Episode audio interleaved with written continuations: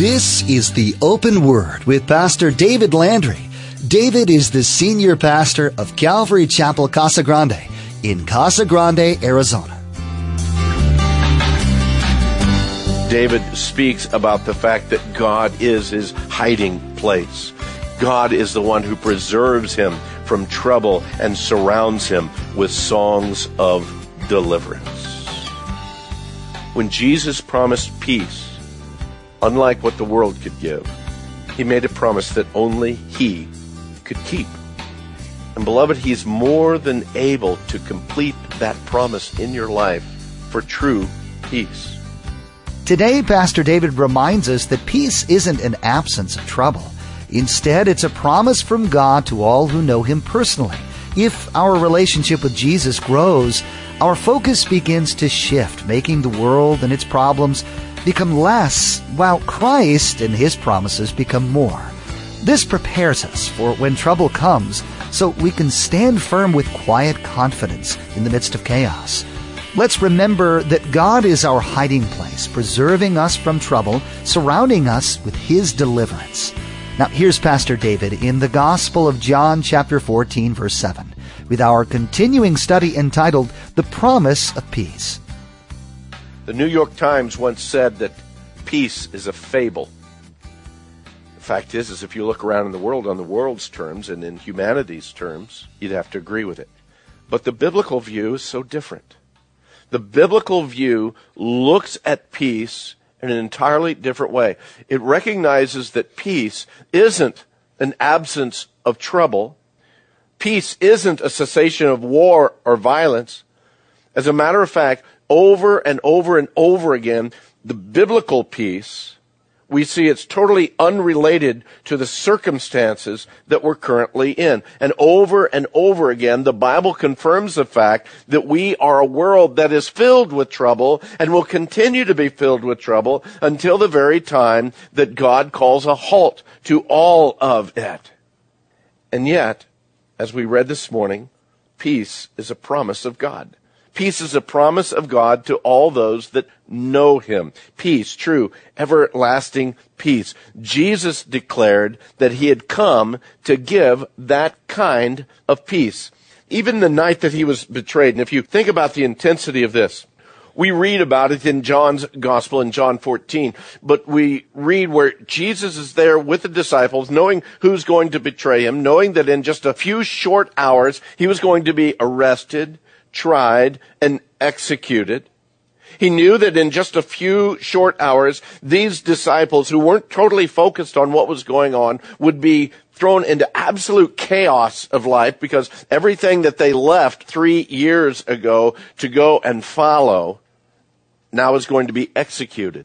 Their life is going to be in absolute turmoil. And yet in John 14, in verse 27, Jesus tells these very same disciples that he knows in just a few short hours, their world is going to fall apart. The bottom is going to be pulled out from underneath them. And he tells them, peace I leave with you.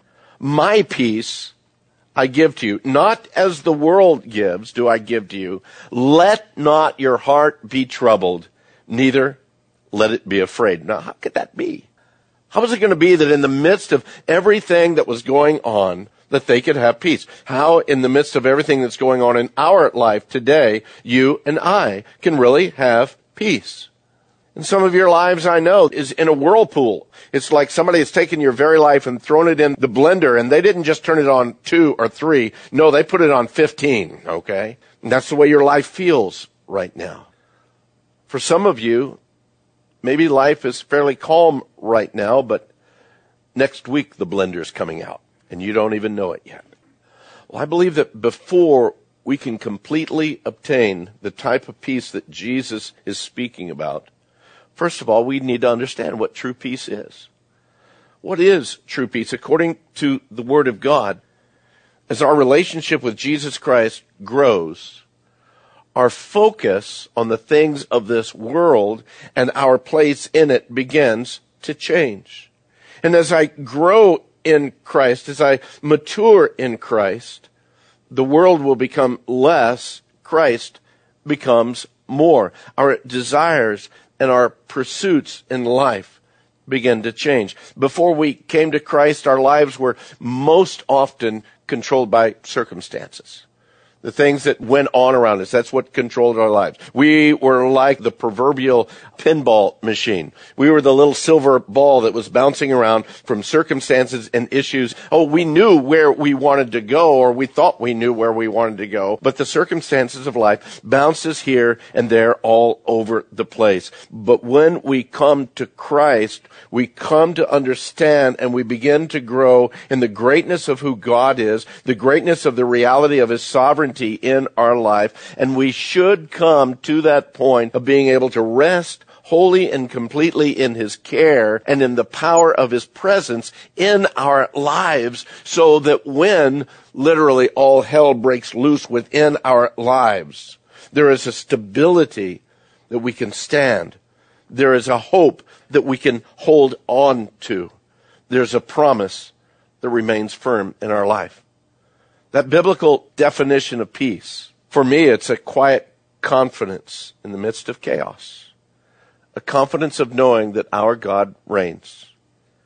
It's having that knowledge that in the midst of our suffering, that our God was not only acquainted with our sorrows, but he bore the greatest of our grief. He carried the heaviest of our sorrows. Isaiah speaks to us in chapter 53 where he says in verse 5, it says that he, speaking of Jesus, he allowed himself to be wounded for our transgressions. He opened himself up to be bruised for our iniquities. He permitted the chastisement of our peace to come upon him, and by his stripes we're healed. But you see, when we're outside of relationship with Christ, the sad thing is for those who don't know Christ, unknown to them at this present time, is that their greatest grief, their greatest sorrow, isn't something that they can see or feel right now at this point in time. The greatest grief, the greatest sorrow that they have, most of them are unknowledgeable of the fact, is that eternity is standing before them, and eternity separated from God with an eternal punishment for their sin. And you see, most who don't know Christ don't even know the greatest of the grief that's set before them. And yet, when we come by faith to Christ, we recognize not only the greatness of our sin, but we recognize the immensity of God's gift toward us. When we come with a heart of repentance and a desire to give our lives to Christ, to receive that gift of forgiveness, then the Word says that we become new creatures in Christ. A new creation. The old things are passed away. Our lives change. And we begin on a journey of faith, a journey that's fueled by the Holy Spirit of God, a journey that's been demonstrated to us by generations and generations of believers before us. In the book of Hebrews, turn there with me if you would, in Hebrews chapter 12. The word tells us there that there has been a generation, well, multiple generations that have gone before us. Chapter 11 of Hebrews attests to that. But in chapter 12 of Hebrews in verse 1, he says, therefore, we also, since we are what? Surrounded by so great a cloud of witness. That cloud of witness is those generations of believers who have gone on before us. And if you're familiar with chapter 11, you know it was those who have left family and homes in search of where God was calling them. They were willing to forsake the events and the pleasures of this present world in order to obtain the pleasure of God in their lives. They were the ones that because of their commitment to the things of God lost their very lives, lost their possessions in this time frame and in this land. Why? Because they knew that they were just pilgrims here. And they're that great cloud of witness that's there. And because that cloud of witness has gone before us, the writer of Hebrews says, now what you and I need to do is we need to lay aside every weight and sin which so easily ensnares us. And let us run with endurance that race that's set before us. Looking unto Jesus, the author and the finisher of our faith, who for the joy that was set before him endured the cross, despising the shame, and has sat down at the right hand of the throne of God.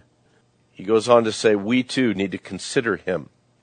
We need to consider him who endured such hostility from sinners against himself, lest you become weary and discouraged in your souls. When I read those words, weary and discouraged in our souls, I think of a believer who's lost their peace.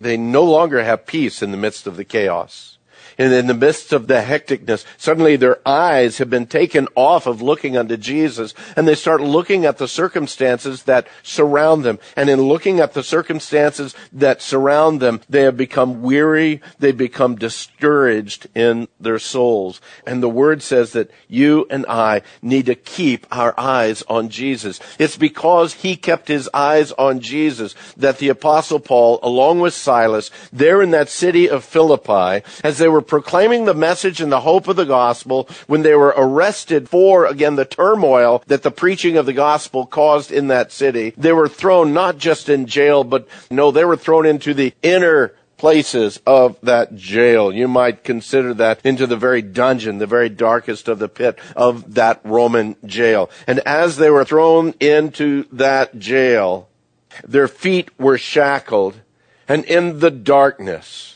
Paul and Silas began to sing. Nobody knows the trouble I've seen. Is that what they did? If you're familiar with your word, know what they began to do is to praise and glorify the Lord Jesus. They had a praise service in the pit of a jail with their feet shackled with no idea what tomorrow was going to bring. I wish I could say that I know that if that happened to me, that's exactly what I would do. But praise God, I've never been thrown in jail because of the gospel. I've never had my feet shackled because I dared proclaim the name of Jesus.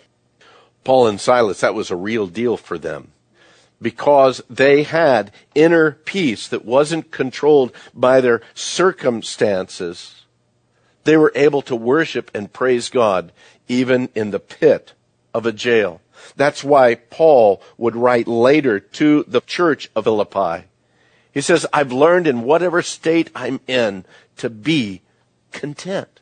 That's inner peace. That's the peace that Jesus desires to bring into the life of every believer in whatever situation you find yourself in. And again, if you know the story of Paul, you realize he has gone through it. He's been imprisoned. He's been beaten. He's been shipwrecked. He's been left to die after they've stoned him. Over and over and over again, this man has gone through so much, but yet he writes and he says, but you know what? I've learned that when I abound or when I'm abased, when I have, when I don't have, when I'm cold and dark or in the brightest of days, whether my life is in peril or whether things are going good, to be content. Guys, that's inner peace. That's a solidity of life that is able to bear through all the hecticness, all the stress, all the pain that this life does bring. Don't tell me this morning, well, my life has no stress. My life has no pain. My life has just been absolutely wonderful since the day I was born. Never even cried as a baby. I'll say it's time to open your eyes, open your ears, get into the real life. Life comes about and hits every one of us. The thing is, is where do we stand in Christ in the midst of these things? That's why, as part of our growing relationship with Christ, James reminds us. He says, consider it all what? Joy, my brethren, when you encounter various trials. That doesn't compute in the world system.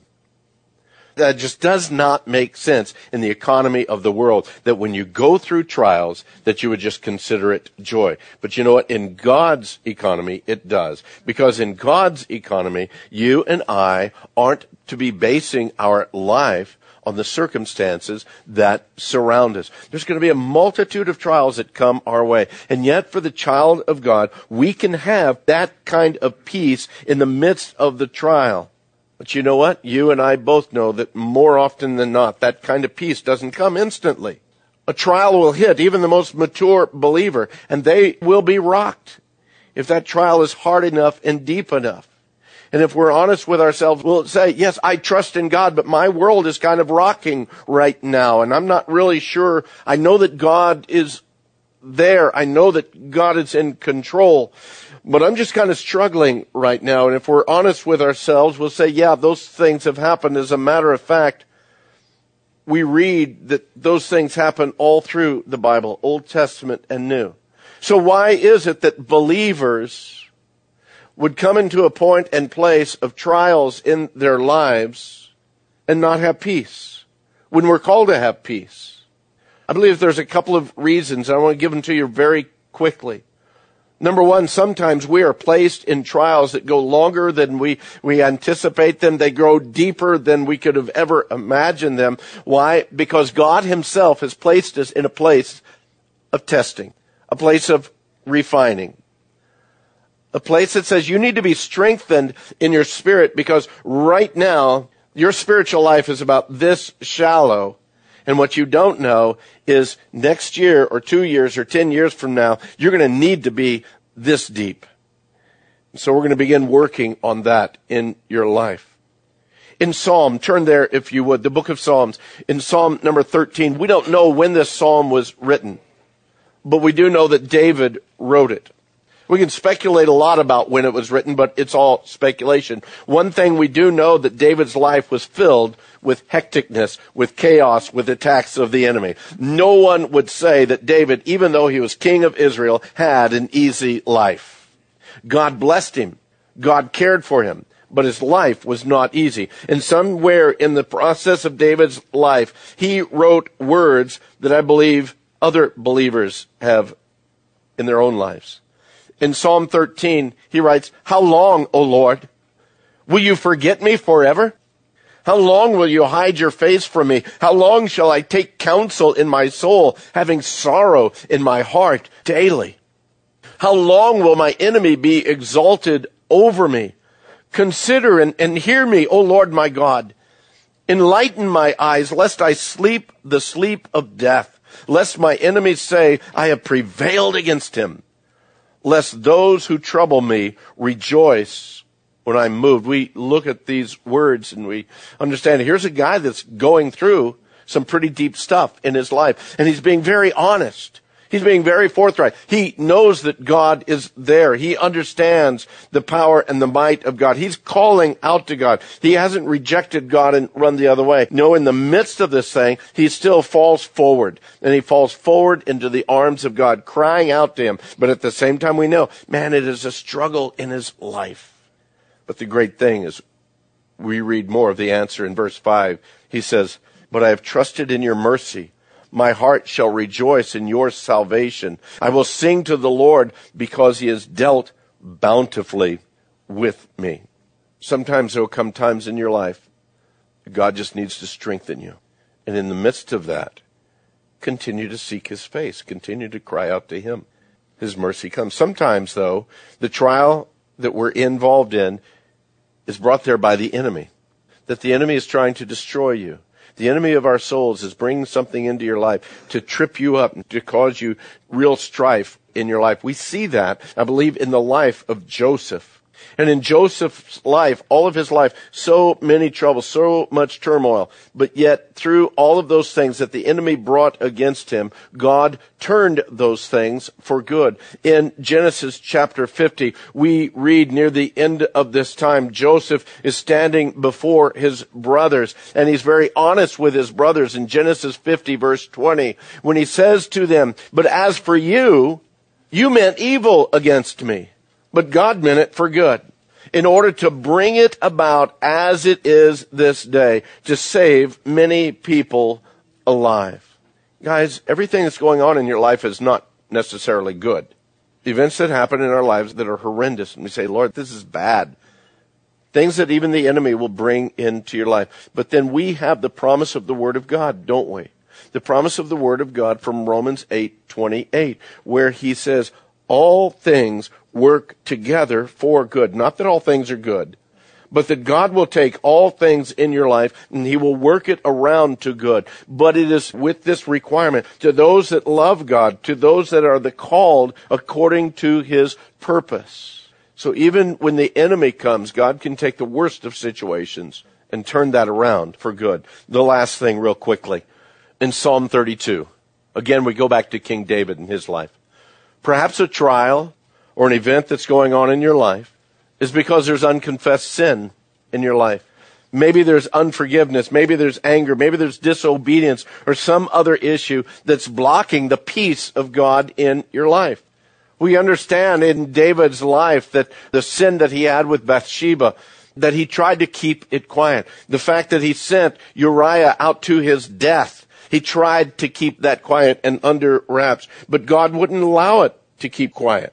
But during that time of his rejection and his refusal to confess his sin, we read these words as David writes in Psalm 32, beginning in verse 3. He says, When I kept quiet, my bones grew old through my groaning all the day long. For day and night your hand was heavy upon me. My vitality was turned into the drought of summer. Then I acknowledged my sin to you and my iniquity I have not hidden. I said, I will confess my transgressions to the Lord, and you forgave the iniquity of my sin. Here in this psalm, David declares the fact that I tried to keep quiet. I tried, I tried to just ignore the fact that this was going on in my life. And with that, this draining came. There was no peace in his life. There was no power of the presence of God in his life. But then when he confessed his sin, that's when he realized once again that peace, that presence, that power of God. It's the same psalm that down in verse 7, David speaks about the fact that God is his hiding place. God is the one who preserves him from trouble and surrounds him with songs of deliverance. When Jesus promised peace, unlike what the world could give, he made a promise that only he could keep. And beloved, He's more than able to complete that promise in your life for true peace. His peace comes to us as we open our lives to His power and to His presence, as we keep our hearts and our minds focused on Him. How is He able to bring that peace? How is He able to again give us that hope? We read in Isaiah chapter 9, beginning in verse 2. The people who walked in darkness have seen a great light. They've come to salvation, is what he's saying. Those who dwelt in the land of the shadow of death, upon them a light has shined. You have multiplied the nation and increased its joy. Oh, they rejoice before you according to the joy of harvest, as men rejoice when they divide the spoil. For you have broken the yoke of his burden and the staff of his shoulder, the rod of his oppressor, as in the days of Midian. For every warrior's sandal from the noisy battle and garments rolled in blood will be used for burning and fuel of fire. Why? Because unto us a child is born, and unto us a son is given. And the government shall be upon his shoulder. And his name shall be called Wonderful Counselor, the Mighty God, the Everlasting Father. He is the Prince of peace. And of the increase of his government and of his peace, there will be no end.